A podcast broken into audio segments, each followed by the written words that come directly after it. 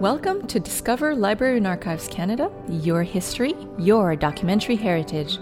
I'm your host, Angèle Hélène. Join us as we showcase treasures from our digital collections, guide you through our many services, and introduce you to the people who acquire, safeguard, and make known Canada's documentary heritage. Few things define what it is to be Canadian more than our love of hockey, Canada's Royal Winter Game. And while the public eye is often focused on the NHL, there remains a strong commitment to the roots of hockey, as backyard rinks and pickup games continue to thrive across the country.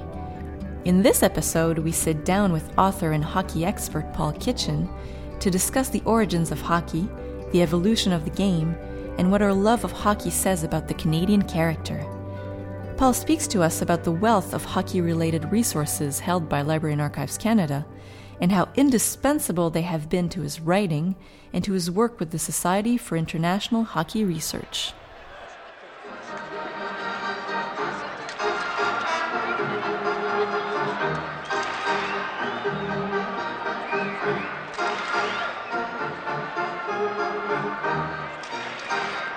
Hi, Paul. Thanks for joining us today. My pleasure to be here.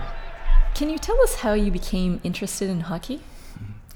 I don't really know how I became interested. It just seemed to be a very natural thing. Growing up in Ottawa, we have cold winters. To me, winter is an adventure. And I always liked to be outside when I was a kid. And if you're outside, there's ice and snow, so you put the two together and you get out on your blades. There was a school about a block from where I grew up, and I used to go to that rink and eventually played on the school team. But then the winters were much harsher than they are now, mm-hmm. and the river was covered over with ice early on, so you could get out there and go all day long, and that's what I did, so I guess that's how come I like hockey. And then you became interested in the history of hockey and the origins and stuff like that? Yeah, I was always interested in the players and the arenas and the teams. You'd listen to the games on the radio, and you'd visualize what the players looked like. There was no television then. Mm-hmm. Only occasionally would you see a picture in the paper of a player. So I would take an interest in all of that. But my interest really blossomed in terms of serious historical research when the Ottawa Senators returned in 1992. There had been pieces in the paper about where the old rinks were, and some of those articles were mistaken, so I looked into it, and my first piece of published work was an identification of the rinks where the old Ottawa Silver Seven played, so that's how I got going. So I understand that you've written a lot about hockey, and especially recently you've written a book, and a lot of the research was done at Library and Archives mm-hmm. Canada. Mm-hmm. Can you tell us about the records you consulted? What did you look at? Mm-hmm. What do we have? Yeah. Well, I've done quite a bit of work for periodicals and for the official encyclopedia of the National Hockey League, and I've written a book on the history of the Ottawa Senators. The book that I wrote was published by Penumbra Press under its Canadian Archives of Culture and Heritage, which pleased me because my interest in the book was not just the facts and figures about who scored the goals and what teams won, but how you place the game itself in an historical context, give something of the texture of the mm-hmm. time. So that's what I wanted to do. And as far as the Library and Archives Canada is concerned, I would say that about 90% of the material that I gathered was from right here in this institution. Really? 90%? Yeah. Don't forget, newspapers are a primary source of information mm-hmm. for hockey because their accounts, eyewitness accounts, at the time by the observers of the games that are played. Mm-hmm. So you can take that as primary information. But then there's all kinds of other archival documents, government records,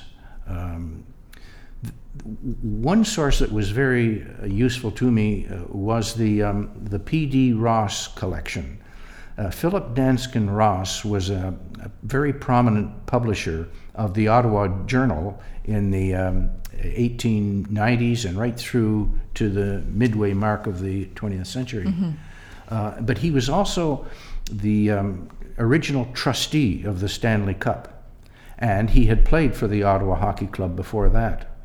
Here we find all of his material at the archives, something like 6 or 7 boxes with a diary, very meticulously kept diary, year after year.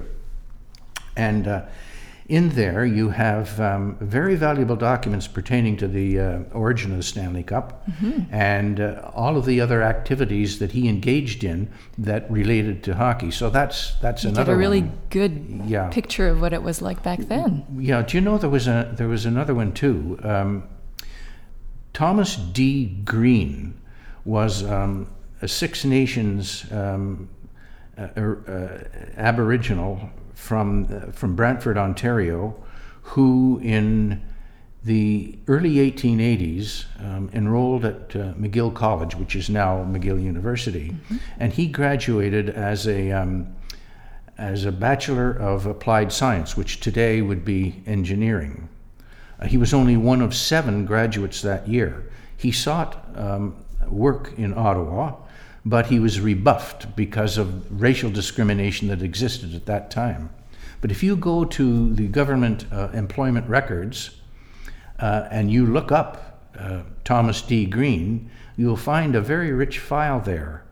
Well, the reason that I mention that is because Thomas D. Green was a member of the original Ottawa Hockey Club, which was formed in 1883, and played his first game in Montreal at the Winter Carnival in 1884. So he was discriminated against in view of his profession, but he wasn't in terms of being a hockey player.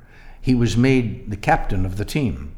And when 2 years later the world's first hockey league was formed, he was the representative to that meeting in Montreal, and he was elected as the first president of the world's first hockey league.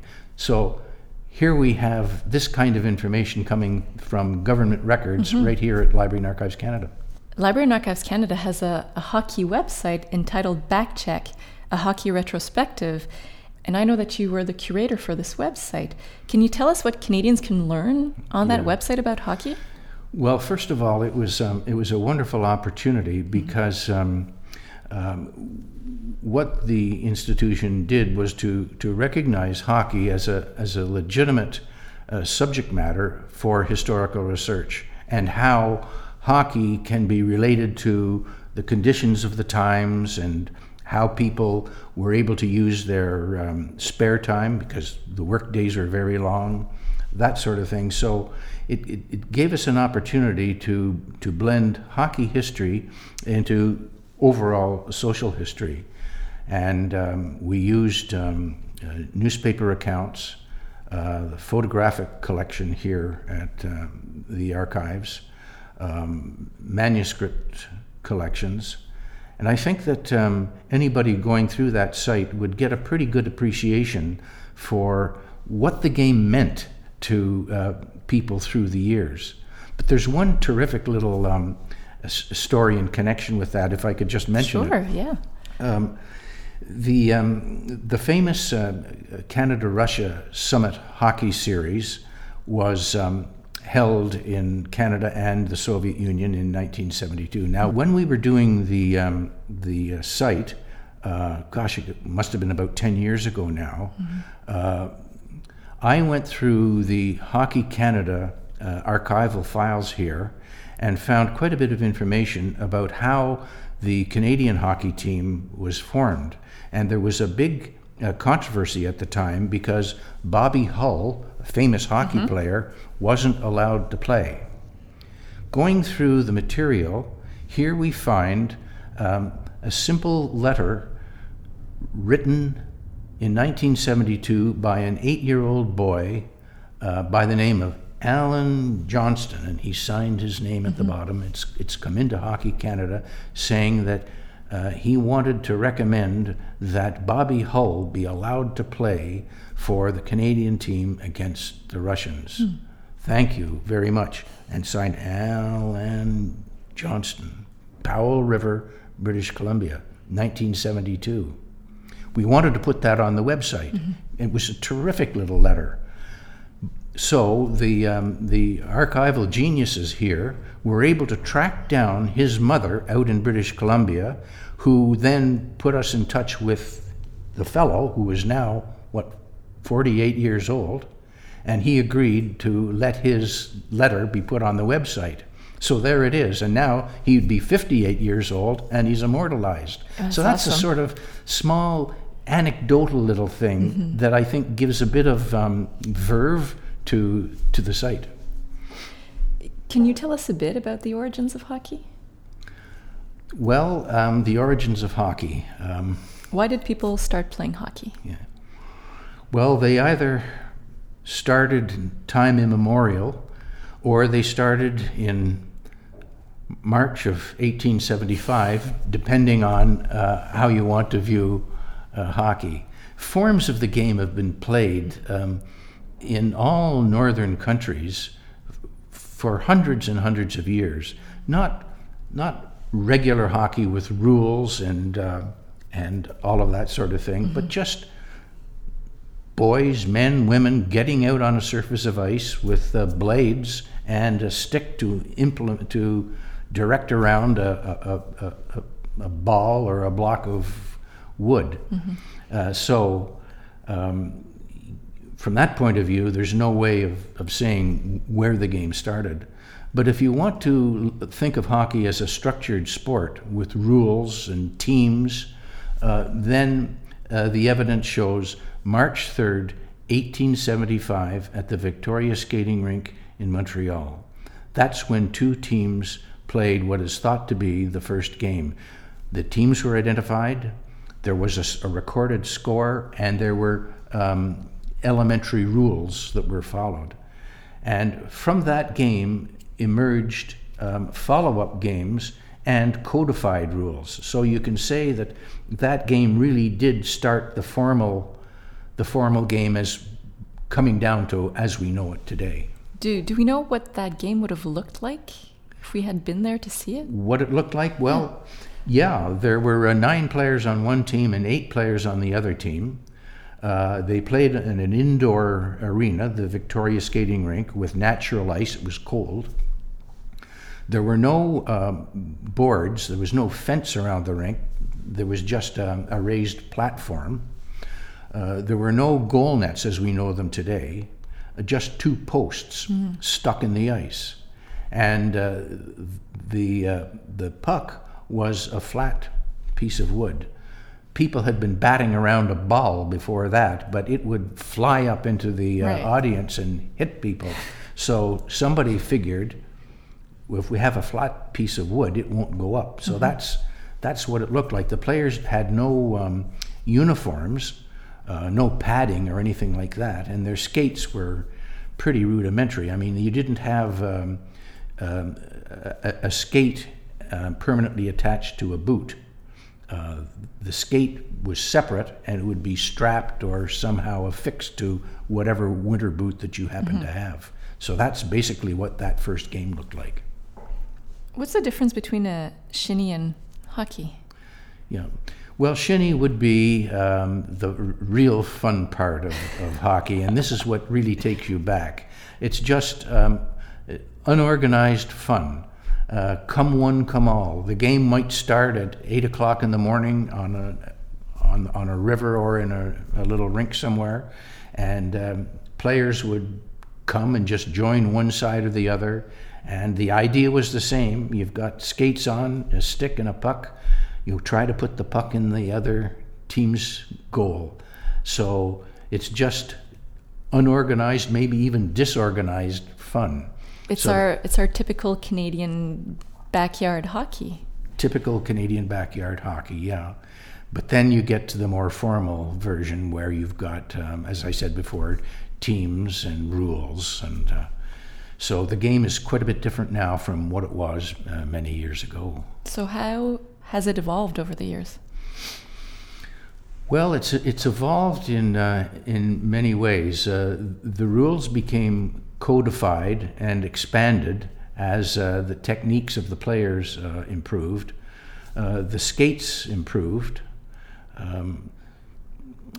John Forbus was a machinist in Halifax, and he invented what he called the Acme Spring Skate and patented that in 1866 with the Nova Scotia Patent Office. And that was a skate that attached to your boot, and there was a locking lever. So in the early days, that was the kind of skate that people used. Now, of course, today, look what we have. I mean, high-tech skates. So from the point of view of equipment, there's been tremendous advances. The ice surfaces are better now than they ever were. Artificial ice is usually harder than natural ice, and with the Zambonis, the surface can be kept really, really good. So the equipment has developed. In the old days, the players wore fairly heavy woolen jerseys. Mm-hmm. And as the game progressed, particularly indoors, the players would perspire. Yeah, I was going to say they must have sweated. And the sweaters would get heavy and wet. Uh-huh. Buck Boucher, who played for the Ottawa Senators, was playing one game down in at Madison Square Garden, and he complained after the game to the owner of the Madison Square Garden, the greatest arena in the world, that it was too hot in here. The owner had kept the temperature at about 60 degrees because he had high-class fans. I was going to say, this was quite an elite sport at the time, and they wanted the rink to be warm. So Buck Boucher complained after the game to the owner. He said, I weighed my equipment before we started the game, and I weighed it again after the game, and it was 3 pounds heavier. I'm surprised he just didn't take off the jersey right there. Yeah. Mm-hmm. Yeah. Can you tell us about the original National Hockey League? Yes, the National Hockey League was formed at the Windsor Hotel in Montreal on November the 26th, 1917.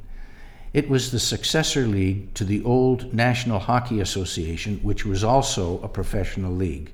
But there had been trouble among the owners, so much so that the owners disbanded the league and kicked out the owner that they had trouble with, and promptly started this new league, the National Hockey League. And the first game, the first two games played in the National Hockey League were in Montreal and Ottawa. Hmm. Today, December the 19th, 2012, marks the 95th anniversary of the first game of the National Hockey League. It was the Montreal Canadiens playing the Ottawa Senators at the Old Days Rink in downtown Ottawa. The other game played that night was in Montreal between another Montreal team and the Toronto Arenas. But the Ottawa game had a bit of a controversy about it because several of the Ottawa players refused to come out on the ice to start the game. Here was going to be the first game of the new league. They didn't come out on the ice. Why? It was because they had signed contracts for a 22-game schedule, whereas the actual schedule called for 24, and they wanted that added into their contract before they would come out on the ice. Eventually, they showed up halfway through the game, but the Montreal team won 7-4, so it wasn't a good start for Ottawa. Well, that was the start of the National Hockey League. There were four teams, but then over the years, as we know, it expanded and eventually into the United States in 1924-25, and now we're up to the 30 teams. Yeah. So what is the difference between the original National Hockey League and the one we know today? I think that there's no comparison, really. The players back then were, there's no doubt about it, they were marvelous athletes. They were very, very skilled. But in terms of today's game, they were handicapped by the equipment again. Yeah. The skates tended to have a long blade They got heavy, and that meant that the maneuverability of the players wasn't nearly as flexible as with today's players. You have a rockered blade, you have a light skate.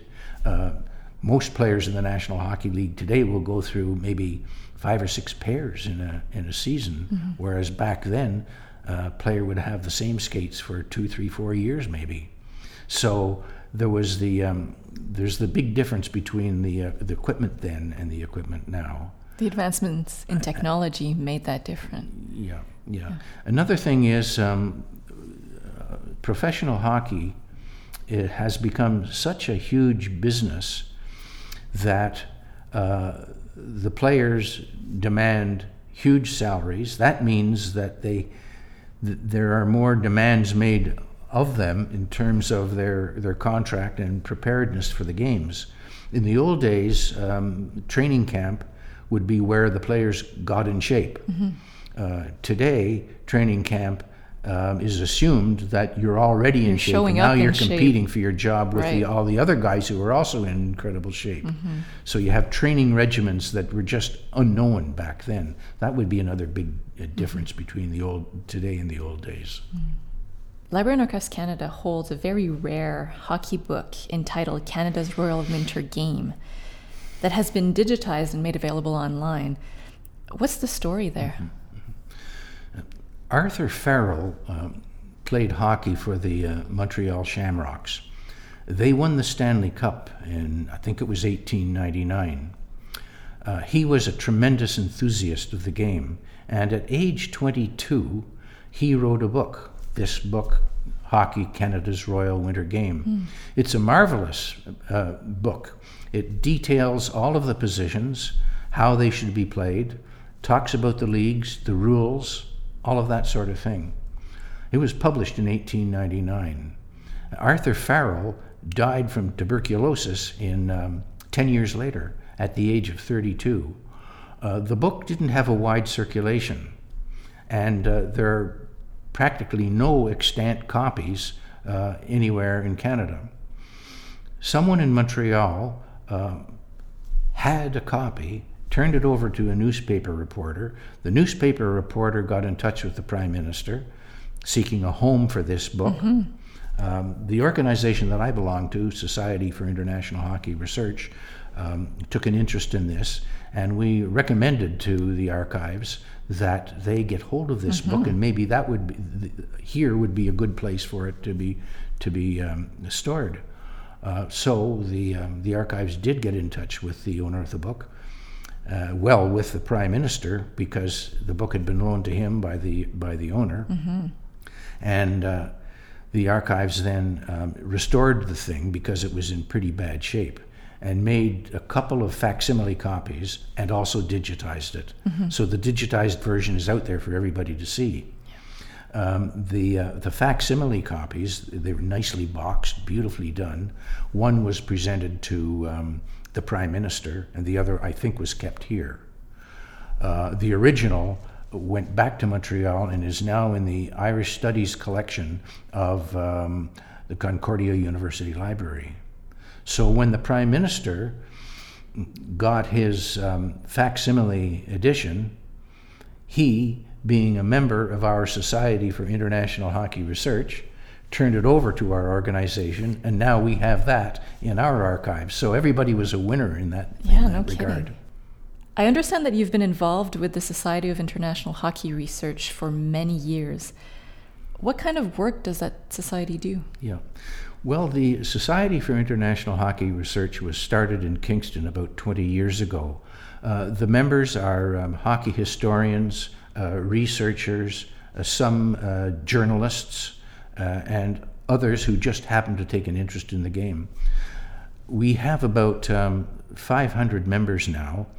The majority are in Canada, but there are a large number in the United States and in several other countries, Sweden, Finland, Germany, France, Great Britain. We have a member in Australia, a couple in Japan.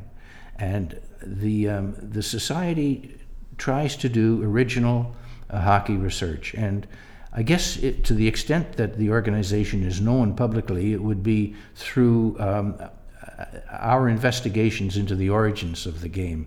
And I mean, if you want to create trouble, all you have to do is say that your town was where the game started, right? Because everybody has a claim. Because I was going to say, what do you mean Montreal when you said it started in Montreal? Like, no! Yeah, well, exactly. And you've got Windsor, Nova Scotia in the running. You've got Delany, Northwest Territories in the running. Wow. Halifax used to be in the running, but it's conceded defeat. So every once in a while, a new claim pops up. Right. And those claims seem normally to be based on Chamber of Commerce type history. They want to be able to put up a sign in their town. Mm-hmm. So what we do is we look into the claims and come to our decision as to whether the claim is well-founded. So far, none of them have been well-founded. But that's basically what we do. I guess we're best known for the origins of hockey, but we also talk about equipment. For example, the world's oldest hockey stick. Somebody came up with the world's oldest hockey stick and had it carbon dated. And that piece of wood was 600 years old. Therefore, now you've got the world's oldest hockey stick. It may not have even been a hockey stick. It just looked like one. Mm-hmm. So these claims come up, and we look at them. And I guess we're not very popular when we come back with most of our recommendations. But you know, hockey's been adopted as the unofficial game of choice in Canada, so what does it say about our character? Yeah. Well, I guess, Angèle, it says that we're a hardy people who like robust activity. Mm-hmm. I mean, surely we would be that way in a northern climate. I mean, you have to be tough to live in Canada in the winter, mm-hmm. and the winters tend to be maybe not as long now as they were, but they do go on, and you've got to deal with it, and you want to have fun, so make the most of it. Yeah. Make the most of it, right? Yeah.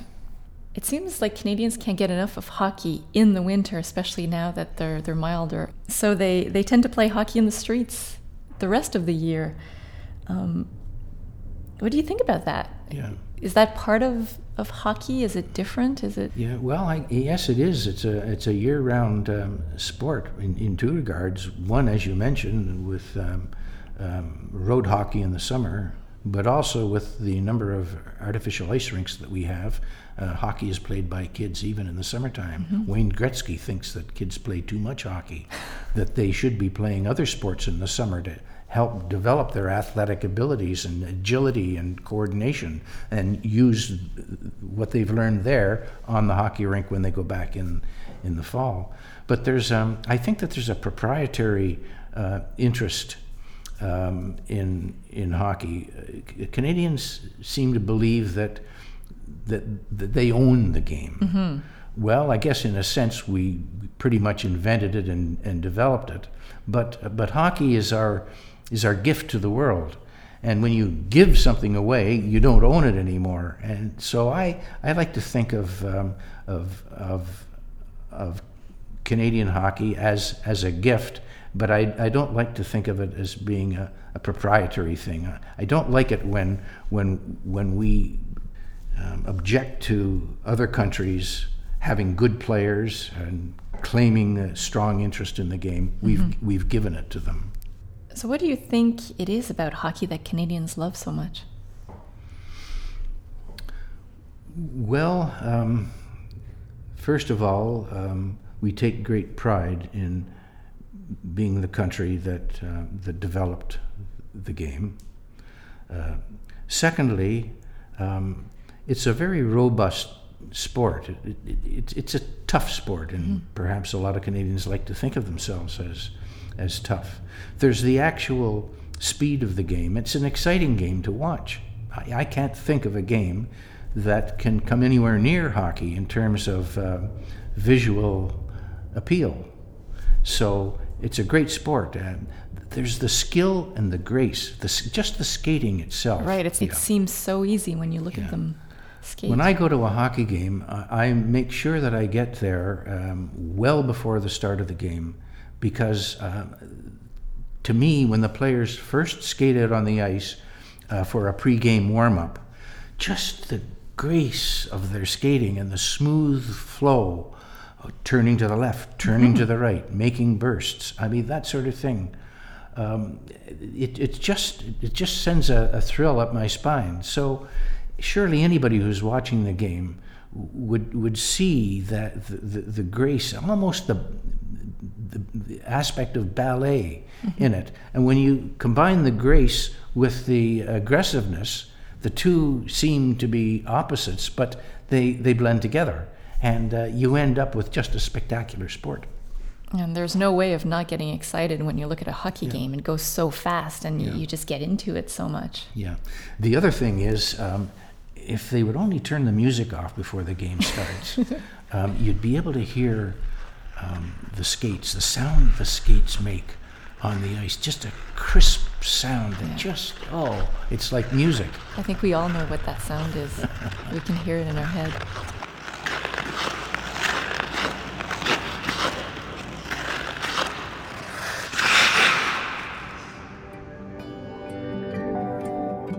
Thank you very much, Paul, for coming and speaking to us about hockey today. Thank you. It's my pleasure. To learn more about the history of hockey in Canada, please visit our website, Backcheck, a hockey retrospective, at collectionscanada.gc.ca/hockey. Thank you for joining us. I'm your host, Angèle Hélène, and you've been listening to Discover Library and Archives Canada, where Canadian history, literature, and culture await you. A special thanks to our guest today, Paul Kitchen. For more information about our podcast, or if you have questions, comments, or suggestions, please visit us at bac-lac.gc.ca/podcasts.